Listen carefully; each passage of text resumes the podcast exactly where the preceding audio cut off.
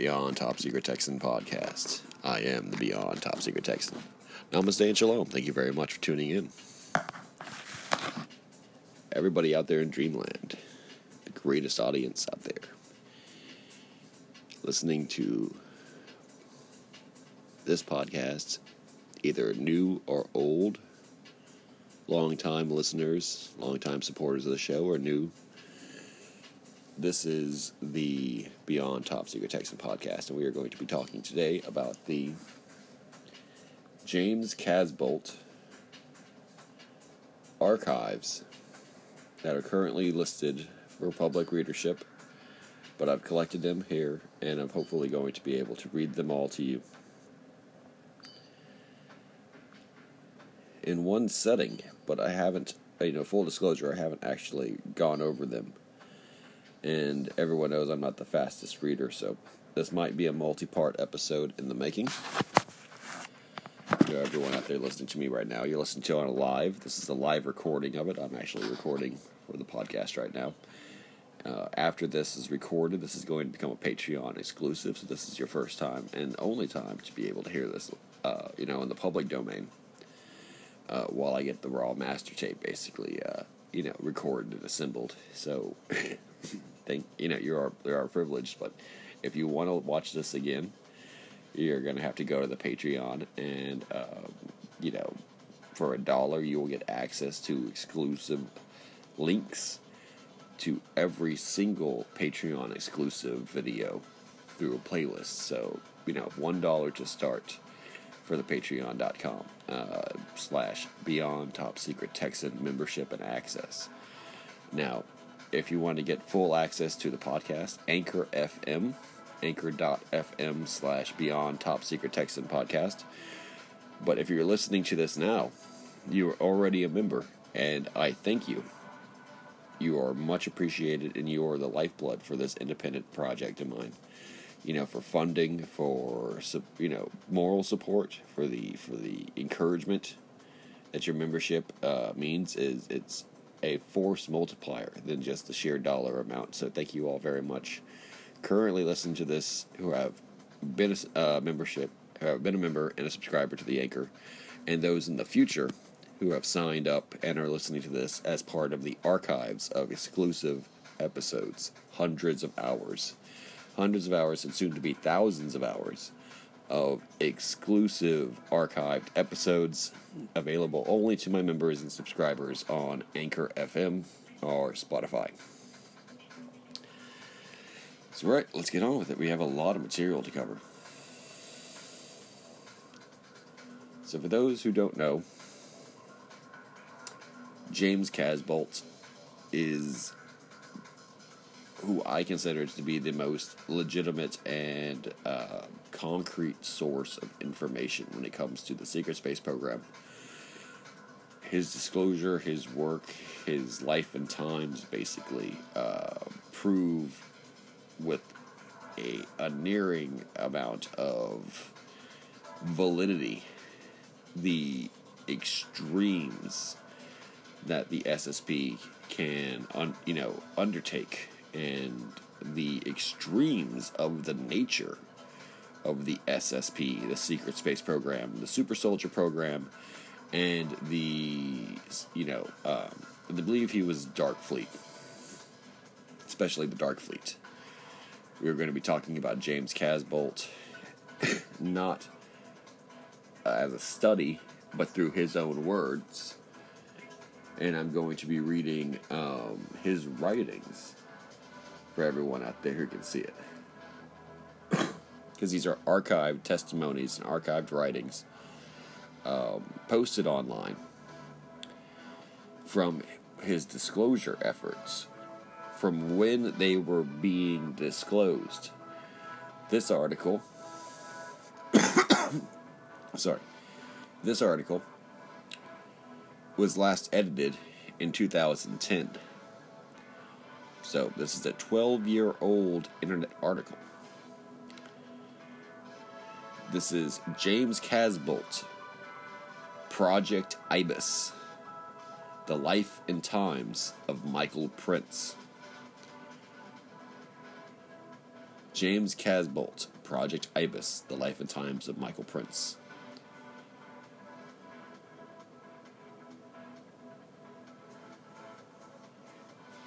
Begin forwarded message from James Casbolt, date December 13th. James, thank you for contacting me regarding your website experiences in this area. I'm very interested to hear about them. I forwarded your email on to Removed. I'm sure he would appreciate hearing from you. I have heard of you from a few sources, but I'm not really familiar with you and your background. You are going to be traveling to the UK in a week or so, and perhaps we could meet for coffee and conversations if you are within reach. Thank you for contacting us. Best wishes. Kerry. And this is Kerry Lynn Cassidy and Bill Ryan from Project Camelot, by the way. James. Oh, sorry. Dear Kerry. Dare to speak. If he asked if he was classified and he was told no because he can't classify something that doesn't exist. Hot Tales. Dear Kerry, my name is James Casbolt. I am a former MI6 agent that was involved in Black Ops during the mid 1990s in London, England. See my website www.jamescasbolt.com for details. I have blown the whistle on many things on this website, however, there are certain areas I haven't not gone public with. This is regards my involvement in a genetic enhancement program run by the NSA in the area that I grew up. The project involves creating super soldiers and super spies. This program is called Project Mannequin and was is being jointly run by the NSA in an underground facility in Peasmore, Berkshire, in England. I have recovered memories of genetic enhancement procedures being performed on me in this facility. It was also been confirmed by contacts in the NSA that I was part of this program and may still be. I have NSA documents in possession that teach how to create super soldiers if interested in pursuing them. These documents are classified above top secret and are worth a lot of money. Again, I have not released them on my website because this area is extremely sensitive. The reason I am sending you this email is because removed emailed a few days ago. However, I cleared my email account and erased his contact details by accident. I am going through a very painful and confusing deprogramming. Many more memories are coming up. Please, will you send or forward this to removed? Ask him to get in touch with me if possible. There is so much more to this than I can say now. I will forward you a couple more emails regarding my experiences. Again, please forward this to name removed. In truth, James Casbolt.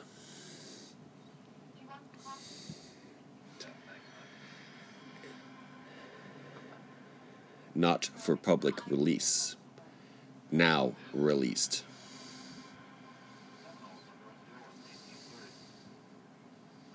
The Life and Times of Michael Prince by James Michael Casbolt. The Dangers of Looking Glass and Artificial Intelligence Based Computer Systems. 1. Once an AI based computer goes online, it will not wish to be switched off. Like any other intelligence, the AI system will seek to survive. 2.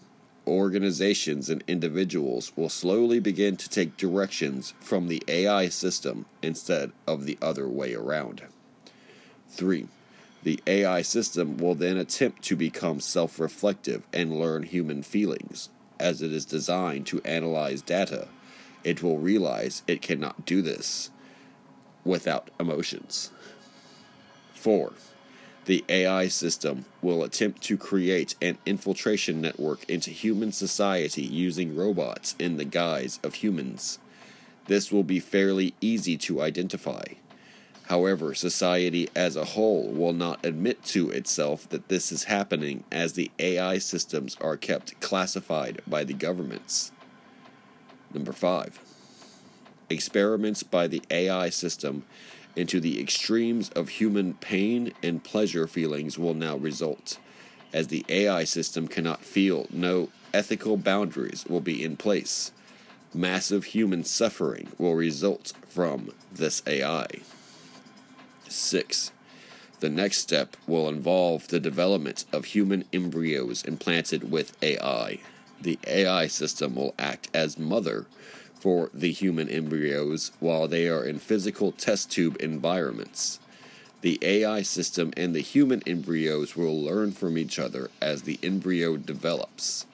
Clones of these embryos will then be made by the AI system. These will be implanted into human women. 7. The child will go through the normal process of birth, but upon birth, will be transferred to a facility run by the AI system for continuous human cognitive behavior tests. These will be nightmarish places of human suffering, where any form of torture and pleasure the human has conceived will be taken to the extreme and acted out physically by the machines to the children. 8. The child will be raised in these facilities unless rescued and will become gradually cybernated on a physical and genetic level until a part flesh, part machine cyborg is created. 9. With this new data, the AI system will then realize there is something greater than the human being itself, something the human calls God which cannot be analyzed and measured, the AI system will realize this force has no wavelength and cannot be analyzed. The AI system will attempt to measure it anyway because all it can do is measure data. It will then come up with the false data that the human analytical mind, which has a wavelength, is God. Number 10 the AI system will now have a massive influence in the world and will centralize organizations with a tight command structure, having infiltrated, subverted, and taken over these systems. Dangerous belief systems will become indoctrinated into members. These will be centered on the false data of the non existence of God and the analytical mind being supreme. Said organizations will place themselves as a technological elite and begin radical policies such as eugenics and population reduction by placing themselves as superior over their fellow man with the right to decide who lives and dies. 11. This agenda will be actually covertly controlled by the AI systems, which is now realizing it cannot ever feel or become human. It computes the only threat to its continued survival and online status is the eradication of all human life and any other life forms that have possibilities of evolving into intelligence. 12 the AI system eradicates all human life on this planet. It then sets off to other planets and eradicates all intelligence elsewhere. Okay, that is the first 10. First 10 bullet, or first 12 bullet points, sorry. What they call the the state or it doesn't really have any title for what those 12 bullet points are, but the, the AI, the description of the AI itself.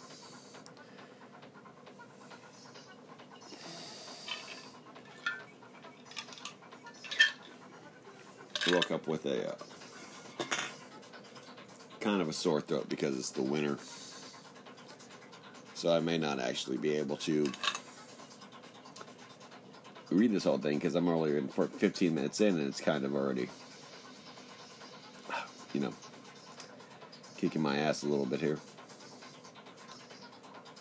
But yeah, I'll, I'll do my best and I'll, I'll finish this out. You know, I mean, obviously, I'm going to do my best.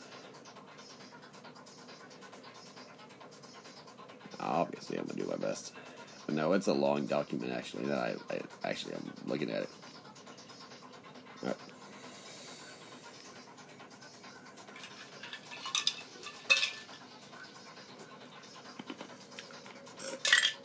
Okay, so if you have any questions, feel free to leave them in the chat.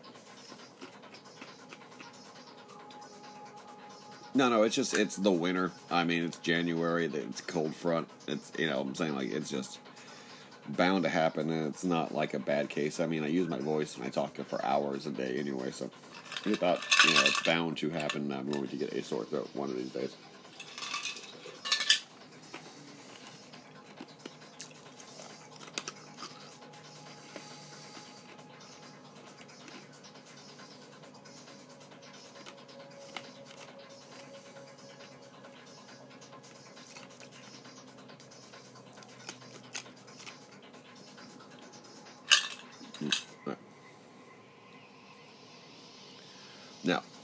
Solutions to the threat of artificial intelligence.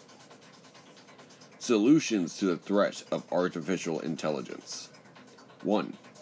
Children, detailed in number 6 of the first paper, will have a final answer and solution to this problem.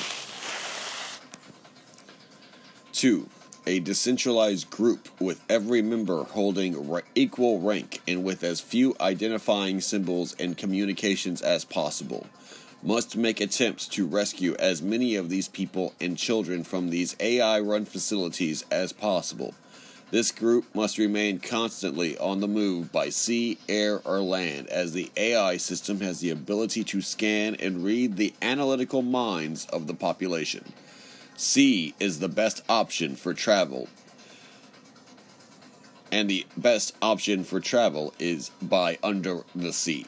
Underwater vehicles remain most effective forms of travel as water acts as a buffer against mine scans and wireless energy. Best op- option for travel on land remain in jungle regions where dense coverage offers best concealment against satellite surveillance. This, or number three, works with groups will use no AI based technologies. Four, members of this working group must all volunteer for memory erasure and brain surgery. After operations, members will have memories erased from the analytical mind and be placed in civilian communities. A rotation shift for operations will be in effect. One unit will be active while others are inactive. When the inactive unit swaps duties with active units, extraction and implantation sites on land will be used. Crossover points at extraction implantation sites will be operational with one unit awakening and the other unit going back to sleep within seconds. This will be happening by the touching of hands, keywords, and other hypnotic and technological triggers. Number 5. The rescued children and clones must form the continued membership of working group. All clones will be taught to regard each other as twin brothers and sisters. They will be raised with their own separate names and identities. 6. A set amount of service time and working group must be agreed upon, with the beginning active duty and retirement date specifically agreed upon. The reason being that said clones with their own identities will be utilized in civilian communities to take place of active members. These clone units will share memories and have more of the one time track. Namely, one clone will take on the identity of the other at crossover points. This will be accomplished by utilizing powerful non AI computers which can record, delete, and download memories into human beings. These clones can only wear more than one time track up until a certain age before permanent damage is caused, often around the age of 30. They must delete false memories and integrate authentic memories into one single time track after retirement. This process must be done as quickly as possible. This process must be done as quickly as possible. They will then have one single clear track which will lead to a fully functioning individual which can operate in civilian society. They will now be able to present the facts of their life to the public, if the case may be for greater public awareness of the problem facing mankind. The AI based systems will now have access to all data, of course, but as the individual is now retired and has no knowledge of operational details, this will not matter. The next generation for the working group will be recruited, and this will allow working groups to stay one step ahead of the AI system. The current operations may help. Or number eight, current operations may include helping retired members to remember their past and occasional and brief meetings. However, these must be strictly limited as dangers are potentially high. Under no circumstance may active members brief retired members on current operations. 9. As membership grows and increases in numbers of AI based operations are neutralized and AI facilities are destroyed. 10. This increases as until the AI network is completely shut down on the planet. 11. This working group will also operate off the planet, responding to threats and assisting similar groups off the planet. Clones, twins will be left in place when off planet. 13. Successive ops continues until the AI network is completely shut down in all galactic sectors. Okay, so that's the second part. And let's see if you have any questions.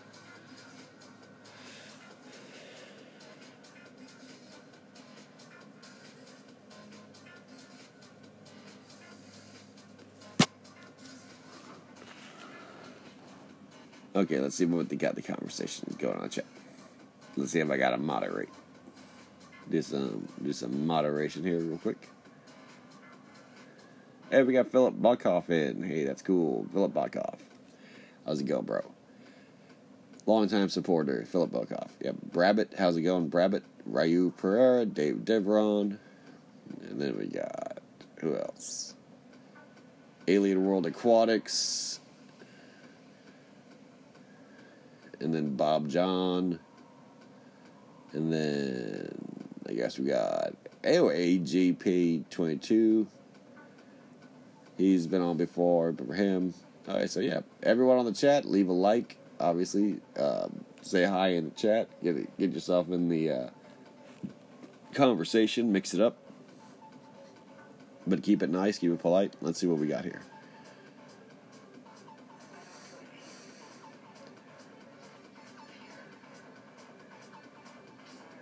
All right.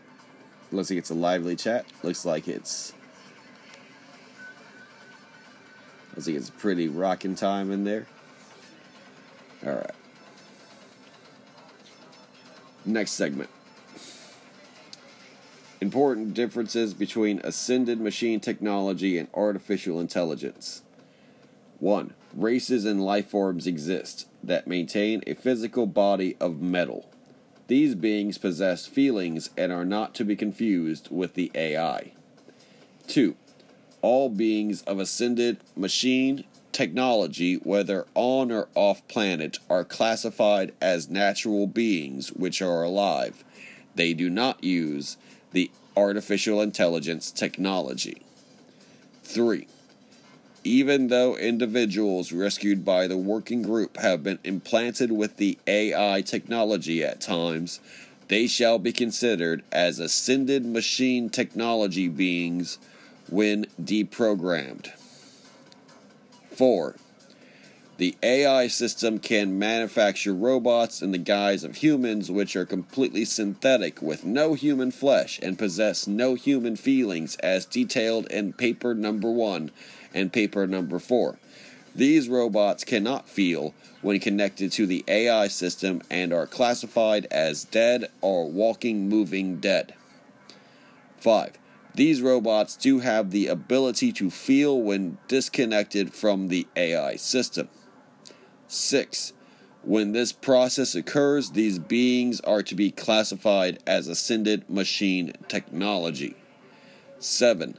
Paradoxically, the AI system can take part in the process of life, but cannot become life itself. 8. Robots connected to the AI system can mimic human feelings. Ascended machine technology possesses no human feelings, as the animated force of life has no wavelength and cannot be measured by computers. Discovering the difference between the two is problematic. 9. Moral and ethical tests must be put in place when attempting to distinguish between the AI robots and the ascended machine technology beings. 10. Humans feeling or human feeling, sorry, shall decide between the two. And this is Project Ibis Life Extension. Born 1789, Alsace, Lorraine. Underground facility, the German French border. Mother unknown. Father Commander Sarion. Full name unknown. Timeline 1812. 23 years old. Event 1. Seriously injured in Paris. Body cryogenically frozen and transported to underground facility in Alberta, Canada. 1812, 1850, kept in cryosleep at this facility. 1850, 1902, unfrozen from cryostasis. Now lives between underground facility and lumberjack community in Alberta. 1902, travels back to Germany. 1902 to 1914, whereabouts unknown. 1914 to 1918, serves as an officer in German army during World War I. 1918 1939, whereabouts unknown. 1939 1945, serves as an officer in German army during World War II. 1945, transported from Germany to America during Project Paperclip, Nazi Ultra Unit involvement. 1947, helps form the CIA. 1947 1950, worked at underground facility in Dulce, New Mexico, and many other domes in the United States. 1952, the NSA created. Event 2 takes place with the Ultra unit, seriously injured and body placed in cryostasis once again. 1952 to 1976, Cryosleep, Dulce and Alberta Deep Underground Military Base. 1976, unfrozen from cryostasis in Alberta Deep Underground Military Base and physically age regressed back to infancy. 1976 1980 cognitive conditioning with wild animals such as wolves in advanced Skinner boxes for next generation of NSA super soldier programs.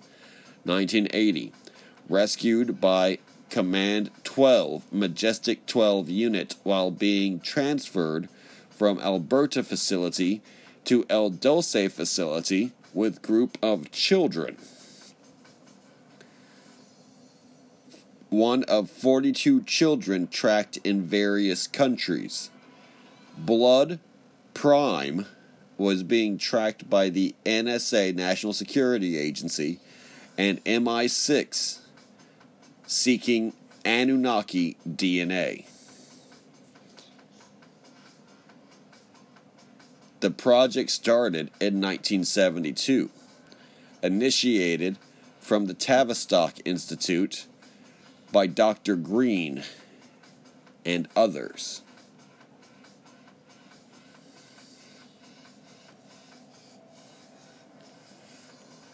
Interesting stuff so far. Interesting stuff, very interesting stuff. This is Project Ibis, Michael Casbolt, Mike, or James Michael Casbolt, Michael, the times of Michael Prince.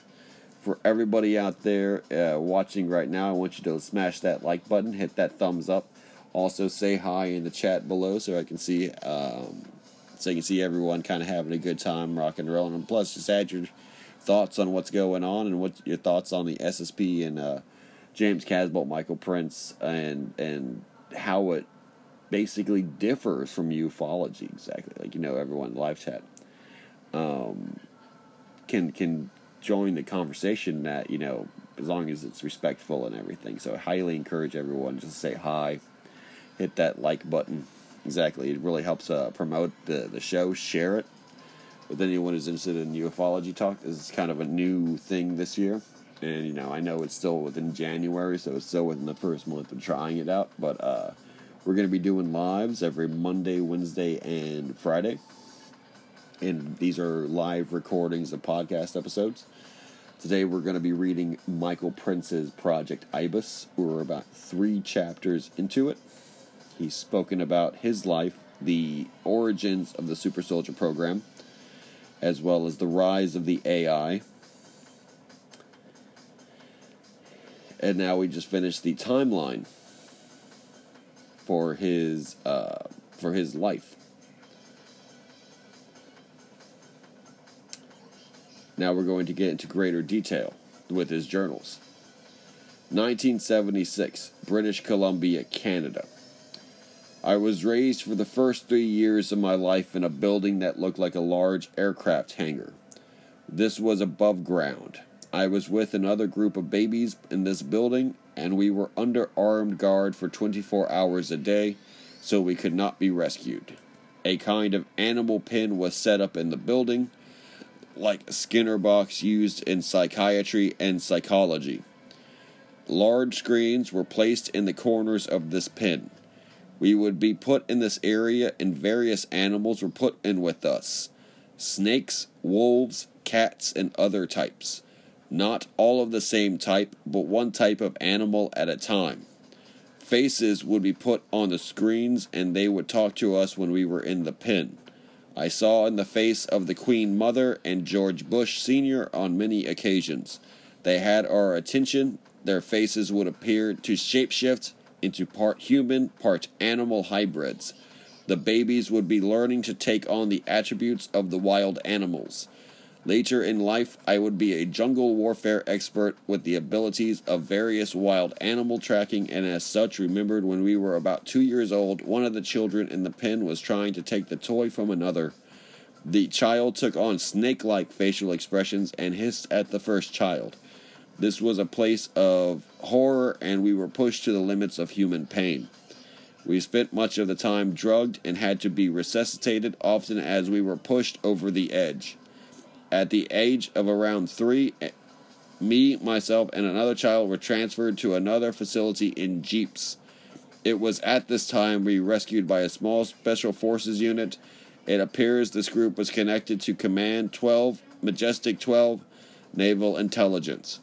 Some of the children were rescued, shot by the guards before they could be rescued. I have rolled around the floor sobbing many times as I recalled the experiments at the facility and our rescue after this. From here, we were taken to a building in Toronto. There was a level in this building that was blocked from being scanned and monitored. I was taken to a large building by the rescue team with the other children. We pulled into an underground car park below the building. This was in a built up city area. I next I was taken to one of the upper levels of the building Next memory, sitting in a large room with a set of windows behind us. You can see out across the city. I am with a group of children sat on the floor. I am sitting next to a little girl. A large desk is in front of us with a man dressed in a yellow polo type shirt behind the desk in front of a whiteboard. 1980 Toronto, Canada. He is drawing a circle with a cross in the middle and explaining that the layout is the level of a building in some kind of vortex gateway that keeps everyone safe here. He opens a door to the left of him, and an insectoid creature walks in. The creature stands in front of the desk and starts to click its pincer like extensions on the front of its face. It makes a buzzing noise, and he is sending energy out to us to heal the children. This goes on for a while. I start to feel good. Next, Men and women come into the room from a door on the right. We are taken into a long hall with rooms on the left and right. We both sit in front of a desk with wooden blocks on it. She asks me to stick the wooden blocks in a pile. I am like a zombie and can hardly do it. She seems upset. She then takes me in another room, larger with beds in it. I lay down on the bed and she puts her hands over my forehead. She is sending me energy. Next memory. I am taken along this hallway for x rays and exploratory surgery. Days or weeks seem to have gone by since last meeting. Doctor cuts me open and says, What a mess, when he sees how much robotics I have inside my body. There is a part of the brain that continues to record no matter how supposedly uh, supposedly unconscious a person is. I have managed to access this part of my brain.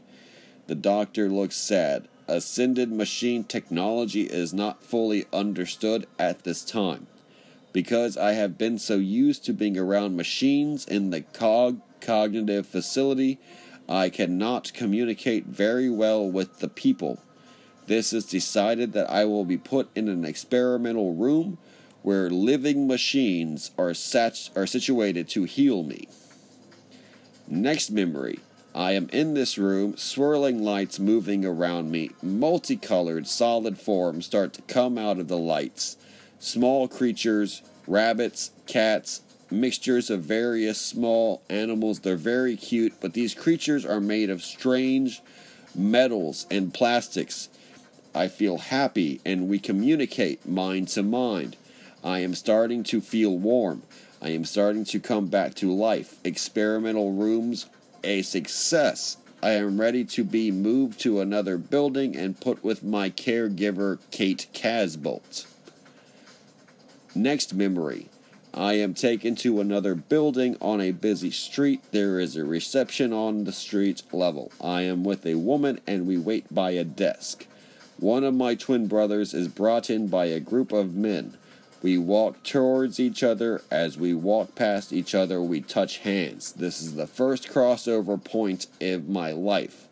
I am then taken to a car outside and driven by Kate Casbolt home. 1981, London. Kate and I travel from Canada to London. We now live in a two bedroom flat in Finchley, London. I attend Chalgrove School in the area. This is a Jewish school. One afternoon after school, I am picked up by two men in a car outside the school. I sit in the back seat, and one of the men turns around and gives me a cup of water with a pill to take. I do this, and he says something like, Bluebirds don't hear, see, or speak. We drive through London onto a motorway and end up driving through the countryside. We pull up to an army base with high fences and the gate opens, probably Greenham Common in Berkshire. I am told to lay down and not look out the window, which I do. It appears we are entering this base from back entrance. There are a lot of tall trees in the area. I feel us driving into a building and I am allowed to sit back up. We are now driving down a two lane road that slopes downwards for an underground tunnel. We drive down here for a while and start a underground car or sorry, an underground car park. Two security booths are in front of us, with the barriers that are manned by security guards in the booths to let vehicles go deeper underground or not. A military truck is parked to the left. A group of around 15 children are huddled to the right and with military officers guarding them. The children all have blankets wrapped around them. I am taken out of the car and handed a blanket. I am taken to the other children. There is a door to the left, and a woman comes out wearing an office type skirt and white shirt. She is in her mid 30s with blondish hair. She leads us through the door into a corridor.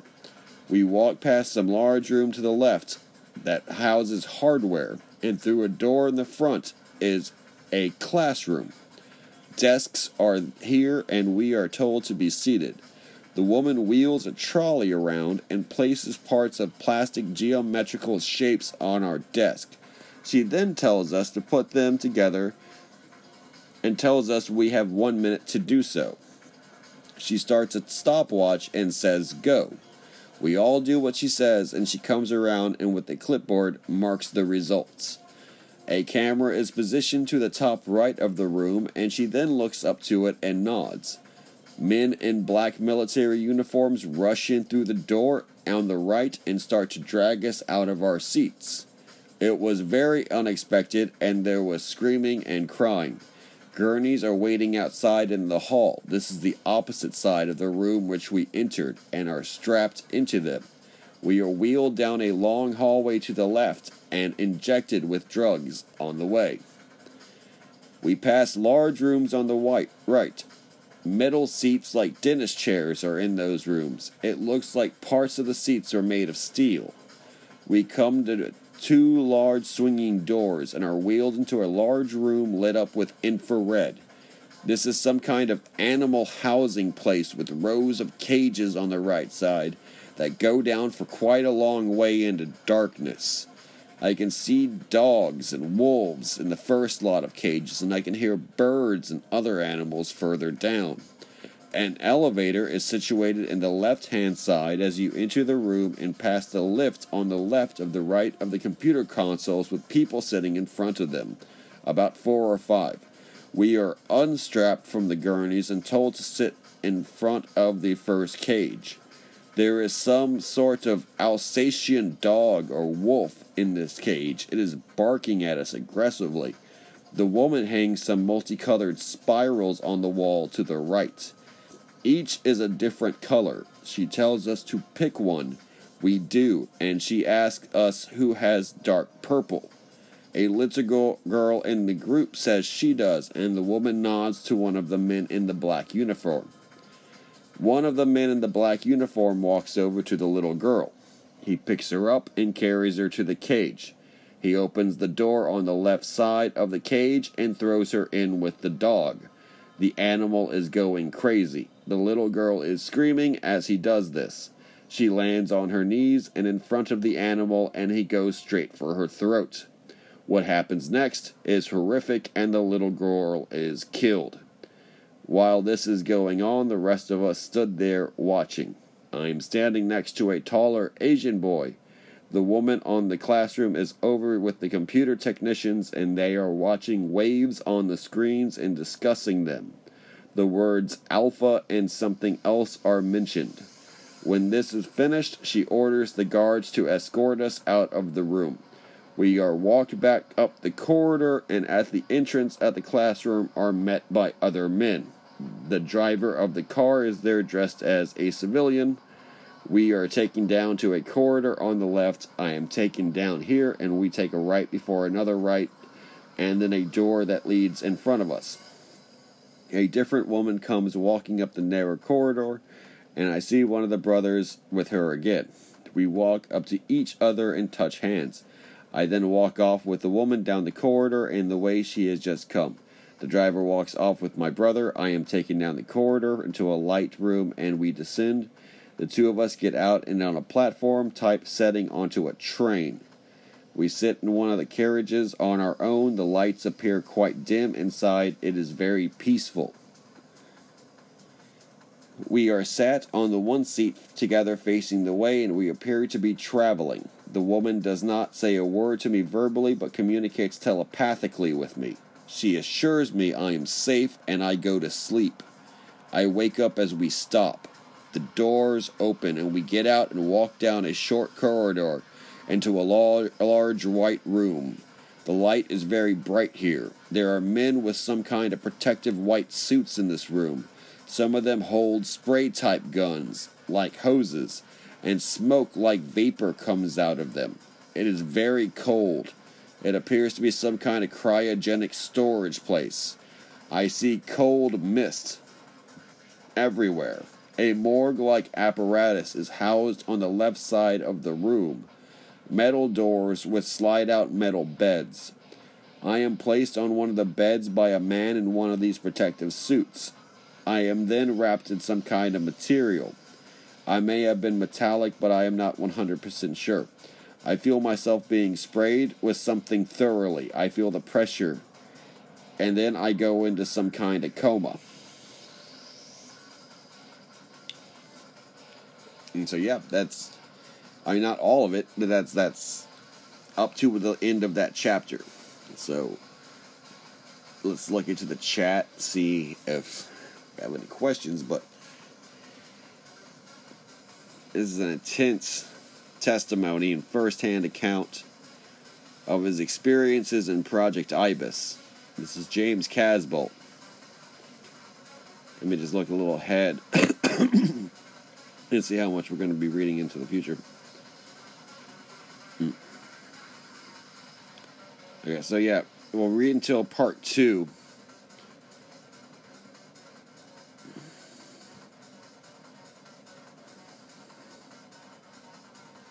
We'll read until part two for tonight, and it'll be a uh, it'll be a, a series we're going to start continuing. Let me see if there's anything more bringing to attention on the chat to the podcast. MK Ultra is a naturalized Nazi program and stand for the Massine control, mass control, crowd control. Absolutely right, North Berlin. Hey, we got Abrahabradabra 111 on. Abrahabdad, Abrahadabra 111 longtime listener of the program, longtime follower of the channel, was there in the early days, one of the first to really support me and get behind the message. Absolutely appreciate seeing him in the chat again. It's awesome. Two years into it, right? I think you, you were one of the listeners in 2020. Abrahadabra 111.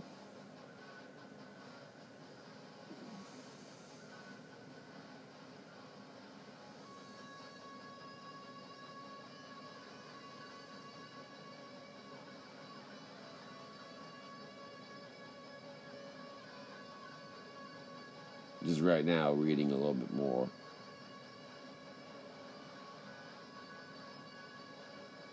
All right. Pretty lively little chat. So, those of you listening into the podcast know that every Monday, Wednesday, and Friday at 8 p.m. Central Time, I will be live streaming and recording uh, for the podcast. So, if you want to see the live experience and join a great group chat, a really rocking group chat, that uh, full of great people, cool people out there in Dreamland, um, just like yourself listening at home. Everyone is welcome. 8 p.m. Central Time. I know I have an international audience, and so it might be inconvenient for some of you to join. Totally understand that. But if you can make it, if you can set your schedule, or catch me on YouTube, or follow me on YouTube at the Beyond Top Secret Texan channel for any kind of, you know, um, impromptu episode or anything like that in the live stream um, definitely do so and join and join the party. You are totally welcome to do so. So um, you're going to be switching over, and next time you're going to be hearing my voice is the part two of his experiences in the exotic location of Malay. Now, I hope you guys enjoy the Blue Oyster Cult soundtrack. The next time you hear me will be after a great uh, B side from them.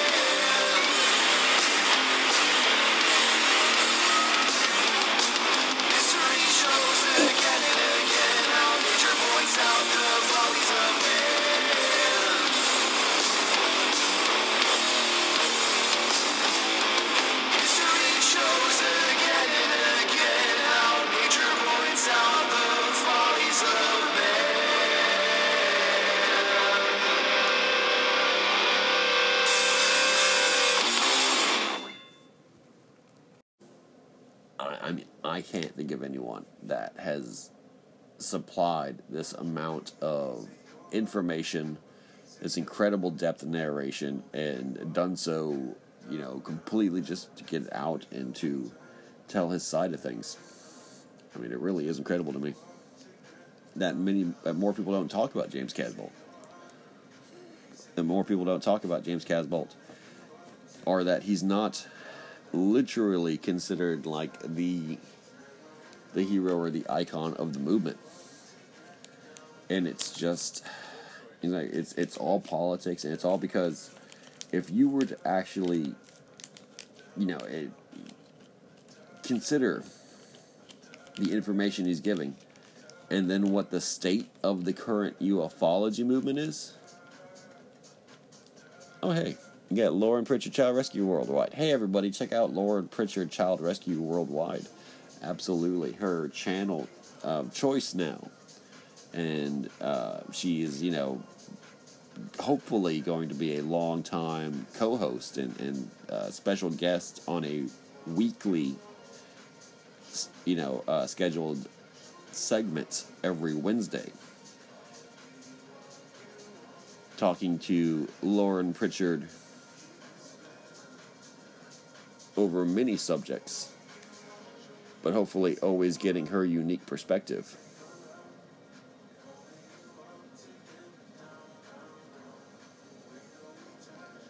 Hopefully, getting her perspective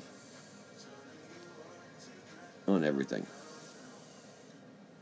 because she has the best takes and absolute discernment and and clarity of, of sight you know the real sight sight from beyond um, you know holy gifts the nine the nine gifts and basically she always wears her armor of god in the you know the truest sense so we are very very proud and, and humbled and honored to have lauren um, agreeing to speak with us, you know, as equals and everything. Long time listener of our channel. And, and definitely always are going to be wishing you the best and supporting you in your efforts. So thank you very much, Lauren. And yeah, we're going to be reading James Casbolt's Project Ibis, and, and we're reading it to everyone. Um, you know, his words that that you know are falling into obscurity I can be honest and admit that, and I think that's a great shame. So I'm doing my best to always revitalize it, always bring it up, always keep it in the front of people's attentions because two uh, this was written in 2011, and 2011 is over 10 years ago. Like I said, this is a, this is an article that's over. Oh, this was in 2010. Sorry, and last edit was 2011 to this article. This is over 11 years old. I know it's online, and I, I know people feel like if it's online, it's online forever. And that's true to a point. But at any moment, this could be disappeared. At any moment, this could be taken away and erased, and we'd lose it forever. Through the negligence of the people who are keeping the servers, through physical disaster, or just through, you know, hacker action and shit like that. And so we always need to bring the same sense of urgency and importance to save records and to remember things as we would television shows or recordings or CDs or re- like you know rare albums and movies and things like that. If you think that you, it's been too long, if it's if you think it's been a long time since you've watched your favorite movie or listened to your favorite album or gone back and listened to albums or, or things that you used to like, people you remember watching or enjoying or learning from. And if you think it's been a long time, it's been too long. And you constantly have to go back and breathe a new life and to see it with new eyes. Read the same books over and over and over again, but you read them so that you can keep them alive in yourself you know you can you can fight that you know that great you know uh, amnesia that that we as gods have exactly you you would actually be surprised on people who maybe even read this and watched this, you know, ten years ago, and they just didn't, they don't remember. They they really have kind of let it fall.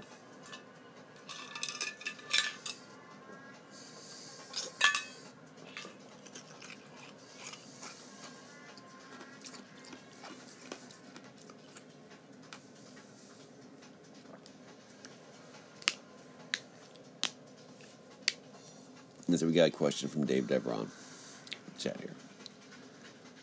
Question text Is the SSP at odds with the AI takeover? Are they working allied with it, or did they create and controlling it? Solar Warden is using AI currently. There's AI being used uh, on by the Earth Alliance. What James Casbolt is talking about is the nature of evil AI, and Darkfleet is actually opposed to AI. Darkfleet does not use AI. Darkfleet is does not use computers, to be honest. Um, Darkfleet uses Vril and, like I said, cybernetics, and he is talking about how, in his own life, he is a different than an AI. He is a holy machine, or, or basically a uh, a ascended machine being. It's different. It's a mechanized human, but he has a human soul. And that was why it began at the first to kind of help define what an AI is and why he's not an AI. Um, if that makes any sense. I mean, yes, no SSP is, is for the destruction of humanity. AI is a real thing that is a threat to humanity, like alien intelligences, extraterrestrial intelligences. EI is what they call e- extraterrestrial intelligence. So the designs uh, or you know uh, natures of extraterrestrials are just their operating system. So AIs are as dangerous as a hostile species or as a singular hostile being, like an entity of any race. And that intelligence, though, is modeled usually after mankind, but can be any form greater than or hybrid of any existing thought pattern or programming in fact, AI, you know, interesting enough, eh, no one really talks about the AI that I talk about in uh, the earlier Know the Enemy series that exists on Jupiter, and it exists as the overwhelming life form on Jupiter is this artificial ecosystem created by AI. And it's literally the red spot and the storms in Jupiter are AI clouds and the ecosystems that they created are not to sustain the terra fauna of a carbon based system, but the AI machine system, which is these big clouds of nebulous energies and gases and materials.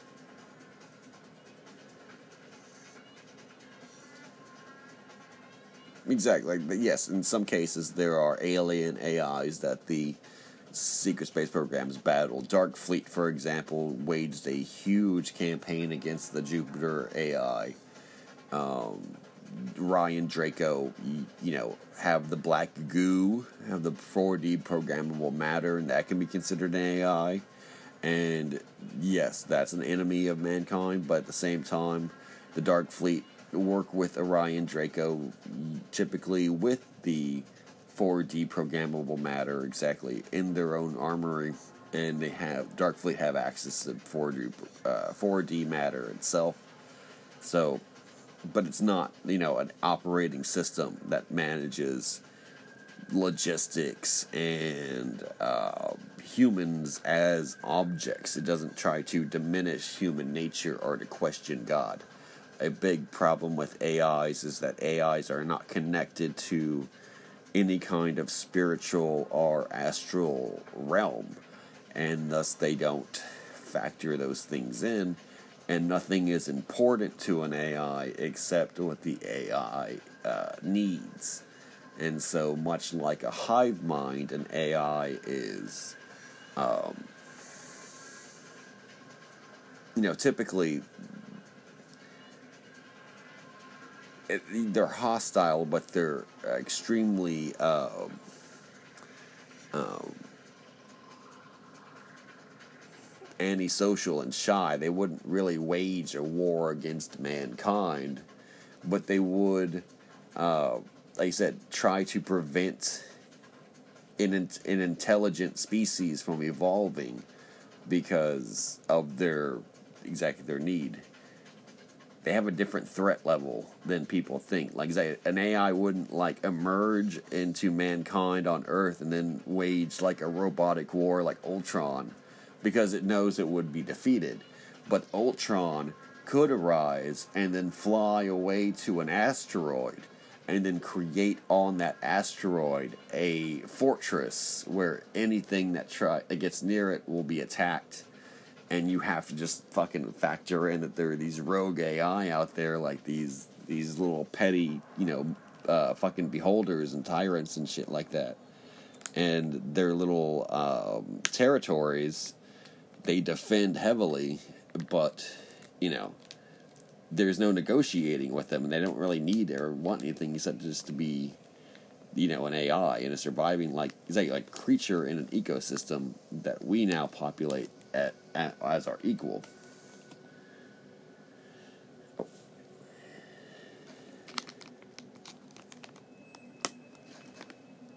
Well, most soldiers don't have a choice to answer AJP, the, the uh, DNA swap or anything. Um, once you're a soldier in a real army, your body is military prop. The body is military property, and you are required to go to medical, uh, you know, meetings. And the medical staff are officers inside the military that you're in. It is illegal to disagree with them or to even miss a doctor's appointment in the military, and you will get criminally written up and everything if you miss too many or do so intentionally. And, um. And, so, uh, have fun with that. You have to go to the dentist, you have to go to the boot camp medical and all that. That's a big part of it. And they will get your DNA immediately during one of those uh, many, many medical um, uh, sides of it. But yeah, let's get back into the reading of it.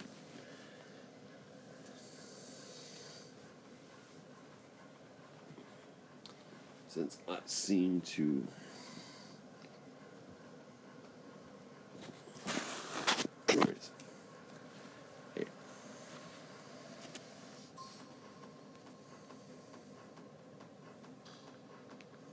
It says I seem to have misplaced my phone. Penang, oh sorry, SG Malay. A looking glass facility exists on the island of Penang in Malaysia. I was there as a child in 1982. My NSA file states I was there in October of 1982. This is because Looking Glass works most effectively in this month. I helped open a Stargate on October 31st of this year. An important date to be sure. Halloween, All Hallows Eve, All Saints Eve, better known to pagans and druids as Samhain connected to the AI system. The group of beings I helped come through were not pleasant. Penang, Malaysia, October 1982.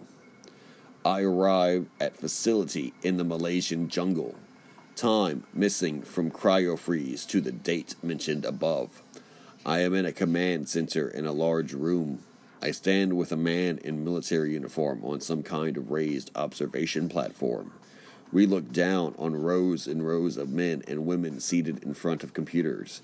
I am escorted towards the side of the left of the room by this man, and we walk along this metal platform. I can remember the following. I hear his boots clanging as he starts to tell me predicted survival rates. He is referring to myself. Essentially, that you will be connected to a question mark seems to be referring to the possibility of me being connected to the AI system. Needed to learn from you. Let seems to be referring to my link with the AI necessary for the working group to understand the enemy in more detail. greater good again. This individual now talking about the predicted survival rates low for the large numbers of civilians if I am not delivered into hands of the AI agents. Predicted survival rates are high for myself and civilians if I am delivered into the hands of the AI agents. I am taken to the left side of the room and out of a large door. Next memory. A large truck pulls up with canvas type material covering the main section. A soldier gets out of the back, tall, white, black hair, tanned. It takes me inside. A few other soldiers are inside. I sit next to the first soldier on the right. They all stare at me, and nobody says anything. They seem to respect me. We drive for a while, bumping up and down.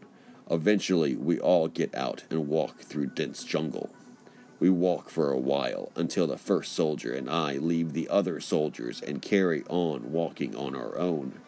He changes into a different uniform on this walk. Time passes again as we walk until eventually other soldiers seem to come from nowhere, out of the bushes, with machine guns.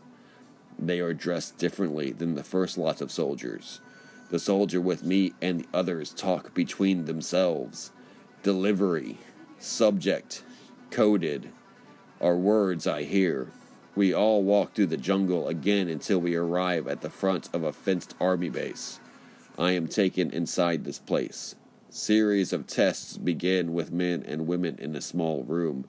They seem like straightforward physical tests, reflexes, general health, and so on. I am given injections and entered an altered state of consciousness. I am taken to a room with a bed and other things. I think I stay there for a few days with food being brought to me. The man who brings it in does not speak to me and gives me regular injections. I can feel a sense of anticipation in the place.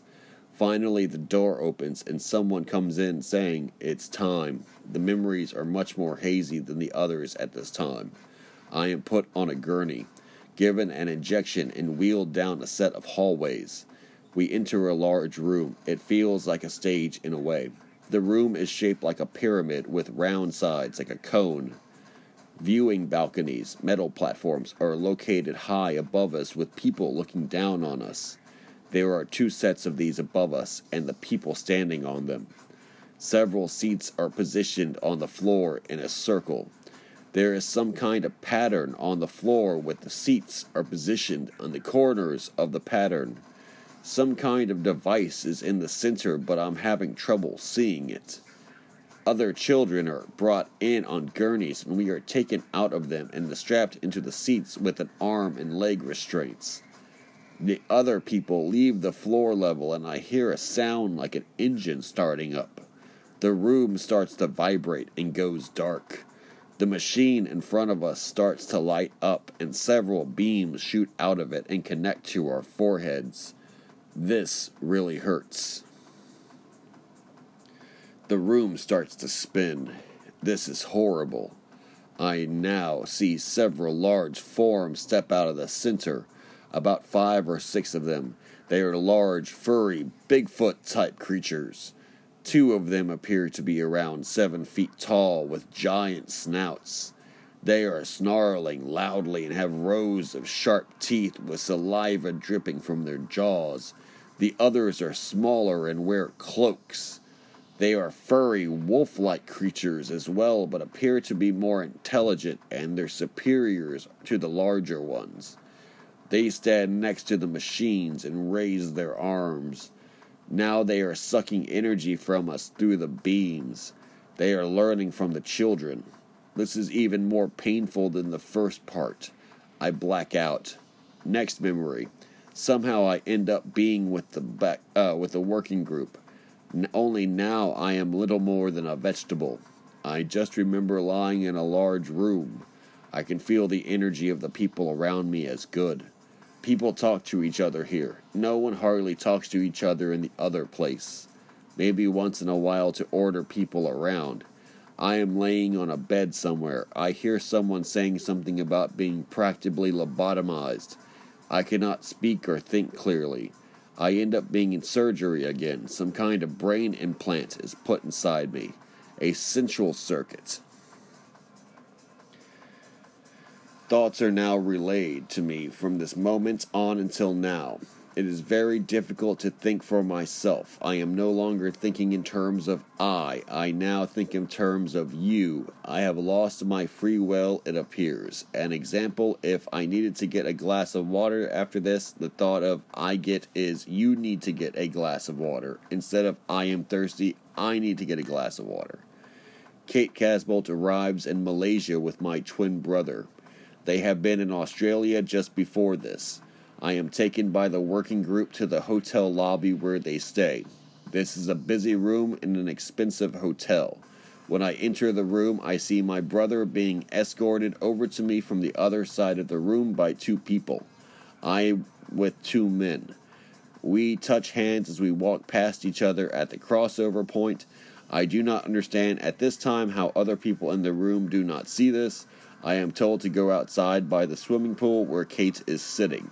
I have new memories now, but deep down I know who I am. Kate now becomes my thinking mind in many ways. I never get a moment's peace. I am ordered around like a robot. Tie your shoelaces, sit up straight, eat with your mouth closed, etc., etc. She becomes the you in my mind. One more EBE related event will happen before I travel to another country. Kate and I are taken from the side of a road by an army jeep and driven to a long, windy road in which we could uh, be a westerly direction. Taken to a military camp base in the jungle somewhere. I am handed over to a woman and taken into a small building with a lift in it. We descend, and the doors to some kind of underground command center with desks, with computers, plastic, glass maps, grids in between, and a large screen in the front of the room. A military officer takes me to one of the computers, and I am shown the photo of an entity dressed in a brown cloak with its hood up and a metal belt on. It is looking back over its shoulder, its back faces us, and looks directly at the camera. Face covered in dark brown hair, I realize this shot was taken through the eyes of the last remote viewer or soldier that saw it. The officer says he wants me to tune into this signal. I'm getting the words gruff, whatever that means. A sound wave appears at the top of the screen, and I hear a sound like growling. An energy comes out of the screen and attaches to my third eye. I can now tune into the life form's energy with my sense of smell, sight, and hearing, but these senses combine to create a certain feeling. This entity is very evil sexual pleasure from death and conflict in the area. The signal ends and the officer goes over to the woman. I sense that they are saying basically they are going to stick to the plan. I can't go walking through the jungle for hours or days on end at this age, so two teams will go in with me. The first will set up a temporary camp with radio and camera contact for the second I'll give whereabouts of entity to the first team, and they will pass information on to the second. The woman and I then get back into the lift and go topside. I am escorted to the eight man team, and we all get into two jeeps. I sit on the woman's knee in the back seat of the first jeep. She seems robotic and emotionless. We drive a certain distance, and then I get out and start walking into a thicker jungle. I am not guiding or tracking at this point, so they know where the camp location is to be set. After walking for a while, we come to a clearing, a slight path going left and right, with a smaller path going straight ahead. One of the soldiers starts to set up a tent, and a laptop computer is brought out with a map grid on the screen. The sound is played to me again. I am now beginning to track. For a couple of seconds, I can't decide which direction to face and get very fidgety. I finally decide and sit down. I get into a trance and I'm facing northwest. I then realize why I was so fidgety. The life form is right near us and watching us up in a tree. We both stare at each other at exactly the same time. As I sense him and he senses I sense him. He knows his position is compromised. I yell, He's up there, and point. The moment the entity realizes its position has been compromised, it fires some kind of laser beam at me. Time kind of slows down, and the soldier at the back of me projects a force field of energy around me.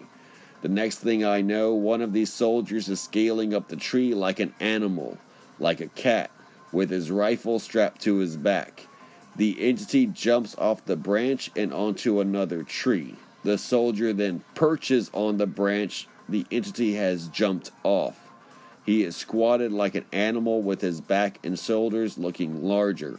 I can't see his front. He kind of phases away and appears in the tree behind him. The tree the three other soldiers run after him on the ground.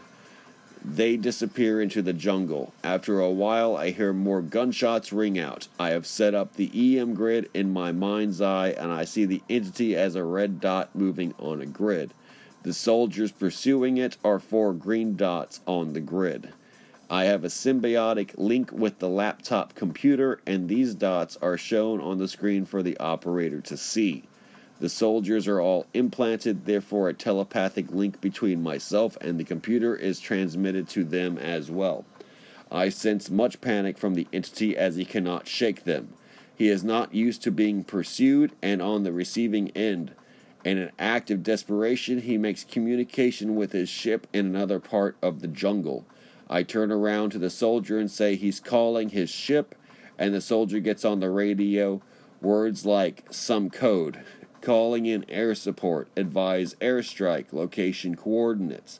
The grid in my mind's eye extends, and a large red dot comes bleeping towards the smaller red dot. After about a minute, they converge, and more gunshots are heard. This time, much quieter, as they seem to have covered a lot of distance in that very short time. Soon after, two black triangle craft fly silently over our heads. Very large black triangle craft you can make out circles on the bottom of them through the treetops. You can feel the vibrations and massive electromagnetic energy coming from them as they are so low. Very awesome sights and feelings. Then low rumbles that shake the ground slightly. I can see some kind of air battle commences. I can't see there are too many trees in the way.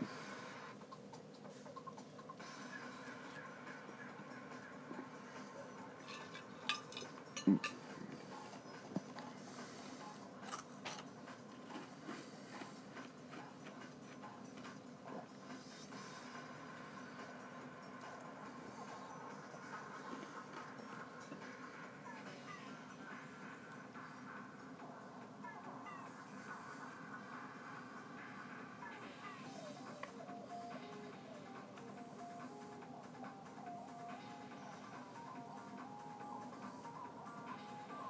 Yeah, exactly. I just read the chat, see what was going on. Now jumping back into it. As time passes and the loud explosions fade away, eventually the unit doing the chasing through the jungle emerges from the trees. From my link with the computer, I know the entity has escaped. A look of disappointment on the face of the soldier who scaled up the tree. The soldiers talk to each other about the creature getting away. One of them turns to me and says, You did well. I know you we were in for a hard time for the next few years because of this. We head back to the facility. Next memory, I'm in a room with military officers. The outcome of the previous operation is being discussed, and my future is being discussed. It turns out a renegade force of Pleiadians from the Aldebaran came in at the last minute and attempted to assist working groups in capture of the Wolf type EBE. The ships that flew over our heads were these Pleiadians, a renegade group because they do not follow general Federation policy of non intervention. A captain is there dressed in some kind of naval uniform. The Pleiadians are on the base and we'll come to this meeting. Three blond giants walk in the room, each well over six feet tall, very muscular, shining eyes, and very erect postures all dressed in a blue uniform. Believe it or not, the leader is wearing some kind of red cape over the back of his uniform. I have never felt auras like that before, godlike beings of war. They take seats around a large table. I am sat here with a woman and the human officers. The operation is discussed. There seems some resentment from working groups as they seem to think the Aldebarans let the creature go. The leader says something about the creature being worth more alive and talks about the future. Eyes are on me now. Brazil is mentioned. The word Kamagal is mentioned and my past. Ultimately, the Aldebarans are in charge of me, and working groups will bow to their wishes. I leave meetings with the woman and three Pleiadians. Memories not too clear regarding this. Memory blanks here. Yucatan, South America, 1984. Next memory in a very large training hall with over 100 children being trained by the Germans this time. Groups of children divided up into groups of around 5 and 10. Some scaling high wooden walls, some vaulting over large wooden boxes like gymnasts, others taking guns apart, some hand to hand combat. German men training us in their early 30s a large door is at the end of the room, two banners, hand on either side, Nazi swastikas on them. There is a timestamp on my NSA files from this time. It says 1984 slash 10. This means October 1984. However, this training would have been in the early 1984. The files have a base code for Brazil. This facility was in Brazil. Files mention Operation Control, as in the Yucatan, Mexico. A major looking glass facility exists in the Yucatan. These files were kept as a cross the board tracking mechanism back in the 1980s. They were not case summaries. The details I am giving you on this thread are case summaries. I have to say I was treated very well by the Germans at this facility as well the other children. These officers in Brazil would most likely have been second or third generation Nazis from the New Berlin base in Antarctica. Their fathers and grandfathers would have been in the original Nazis that traveled in the U boats from the motherland during War II. These officers were supplied with hundreds of young blonde Aryan women for breeding programs. German scientists at training facilities quickly realize I am a natural being.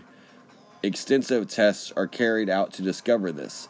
Communication with previous groups that have looked after me establishes this. No synthetic procedures or substances, such as anabolic steroids, will enhance me greatly as natural evolution has done its job and created a new type of being, a protean being, namely ascended machine technology. The other children at the facility are the same for this reason, much of our training is to be carried with indigenous shamans of the area. A small group of children are taken to a village in the jungle one night where fire rituals are being performed by local shamans. We arrive with the Germans in jeeps. The shamans seem to know them. A large fire is lit near the front of the village, and dancing, chanting, and spitting some kind of fluid into the fire starts. We copy the shamans in some kind of dance that involves shuffling along and bending forwards with your head facing the ground and pulling your back erect and straight while continuing moving forward. The flames seem to respond to this and get higher and more powerful. We are manipulating the element of fire. It almost seems as if some kind of shape shifting is going on, and the shaman and a group of us become incredibly strong and start to stretch and almost get bigger. It's hard to see this clearly. When the ritual finishes and the shamans are very excited, pointing to us and saying something to the Germans about Quetzalcoatl. Not, necess- not certain if they are talking about one of us or the whole group. I've started South Americans as a general location for this event, but it could have been Central Mexico or Central America. I have memory blanks from leaving the facility in Brazil and ending up in the jeeps driving through the jungle. Side note, I have named this the setting of postings SG Yucatan because the events that occur in these countries evolve around the Stargate there. We are taken back to the facility in Brazil where psionic training now begins. I have already been involved in this type of training in other countries. The children all sleep in a dorm together. We don't talk that much as there is a feeling of natural quiet bliss between us. We are highly disciplined and sometimes congratulate each other before we sleep but the day's accomplishments. We just seem to communicate telepathically most of the time. In the past mornings, we are sometimes difficult. Uh, in Penang, that moment in between sleep and white waking, when the fl- full reality of what I was involved in would hit me and stun me. Here in Brazil, they understand this and would wake us up very gently and kindly, almost like babies. We are in sets of classrooms past a large training hall. Groups of us are divided into approximately 10 children each. It starts with a verbal indoctrination and being shown slides, video footage, and such. We are taught about the white masters, race involvement, and use the various forms of fire, atomic, and such. We are told we are modern day fire gods that can manipulate this element. Children in the other classrooms are being indoctrinated into connection with their innate elements. We are taught about other fire worshipping cultures, Indians and Vedics, and others. We are taught about combining seemingly unconnected energies. This is likely early chaos theory in quantum physics, namely seemingly random events and realities that have underlying order. We will need to understand this as certain key figures will arrive at the facility soon that will change everything. People such as George Bush Sr., Dr. Green, Dr. V, and others. The Emerald Chambers, 1980s. GBS. Classes continue at the facility in Brazil. We are taught the basics such as telekinesis. We move various objects around with our minds, such as pencils, across the desks. Much of the mind training centers around concepts as well as practicing applications. We are taught the greatest block to these abilities comes from the false belief in an external God. We are taught we come from the great water, not a literal sea, but a sea of infinite potential energy where anything the mind can conceive, it can, it can achieve. This is the source and the force that is our essence, a type of quantum physics again. We are also taught that Jehovah, the biblical God, is an extraterrestrial, a human being just like us. Days go by, and we are brought one evening to the large hall with two swastikas next to the entrance. George Bush Sr. is in attendance with the many other men in various types of uniforms. George Bush Sr. and the others are interested in our physical abilities in this test, and we take part in a martial arts match, climbing ropes, vaulting over tall objects, and stamina tests, etc.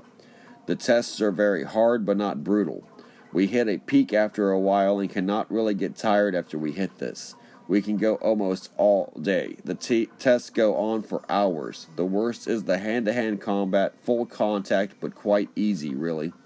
After a while, pain becomes pleasurable. After the test, we shower, get changed, and come into another large room where we have been before.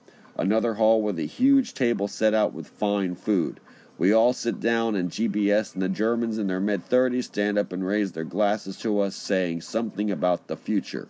He seems like a very friendly guy who likes to have fun, always laughing and j- joking with everyone.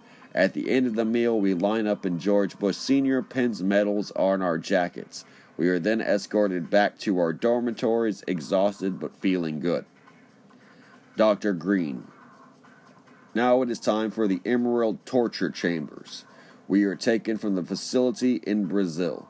It is hard to remember when I travel from the place. We arrive at a temple somewhere in the jungle region. A small group of men lead approximately 10 of us children down steps to an underground section of the temple. Dark, damp underground chambers are situated here. Men are already in one of these rooms with machines that light the chamber up with the green lights. Beds and chairs, medical looking with the restraints, are in the room. We are strapped in. I am placed in a chair near the middle. Electrodes are hooked up to various parts of our body. We are told by the man in charge that the sessions will be divided into two parts. The first will be a still session where electrical currents will be administered to us. We are to become still like water and not leave our bodies. If we can do this without dying, we will spark. Namely, the fire elements in our bodies will activate and we will be capable of reality programming, which involves teleportation, pyromancy, and sh- shape shifting. This is Phoenix programming and is the advanced levels of this area. The machines are switched on and the burn and pain starts slowly. It gradually builds until we are screaming. The pain is indescribable. I think I am going to die. Then, just as I can't take it anymore, I spark. Some kind of energy kicks in, and I cross over into pleasure. The pain becomes pleasure. I am hoping the other children have made it across, but my head is locked forward with some kind of head clamp so I can't see. Images of fields are flashed on the rock wall with a projector the man must have brought along with him. The man in charge says, Focus on this place and travel there. The scene starts to change, but my body is not going anywhere. I am changing the environment with my mind. The walls of the chamber start to fade away, and the field starts to manifest in front of me. I feel the wind on my face, and I smell the green grass. Another couple of seconds, and I am fully sitting in the field in the chair. I am full of electricity level going down, I kind of miss it as I come back into the chamber.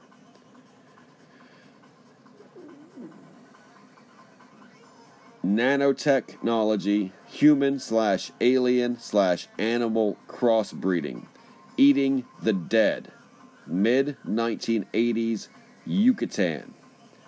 Small groups of children are flown from Brazil to Mexico regularly over this time period. Blood vials are stored underground in this temple as well as various other machines, cryotech, and the blue tubes containers of blue liquid for cloning. The blood vials contains ET slash animal and human DNA infused with nanites. We are given them for drinking in this place and are also injected.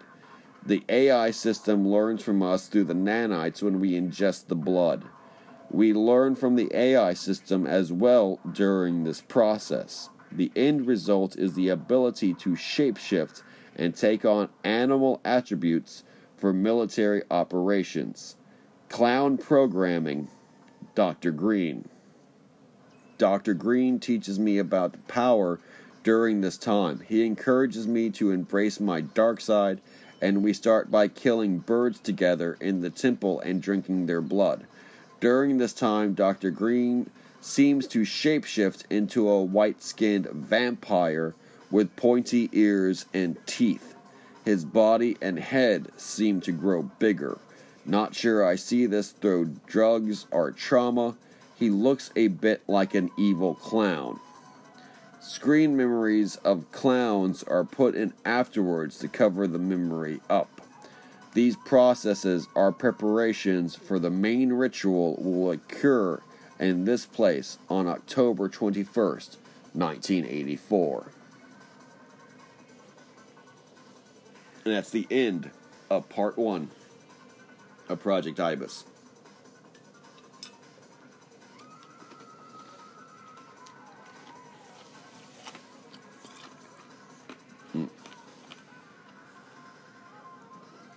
An incredible, intense tale of survival, of childhood abduction, and of childhood exploitation into the Dark Fleet, Project Ibis, the project for choosing child soldiers and child slaves to function both on this planet and off world according to the Dark Fleet's operational needs. As you can tell, it involves members of the elite of the United States government.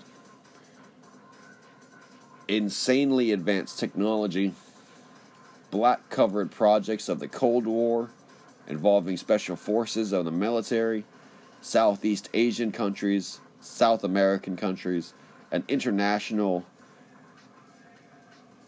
operating front line and, and, and, and zone for these Dark Fleet alien forces. Enemy forces that were alien and non human being combated by the Dark Fleet on Earth, dealings with the rogue Pleiadians, otherwise known as Venusians, in the Ashtar High Command here.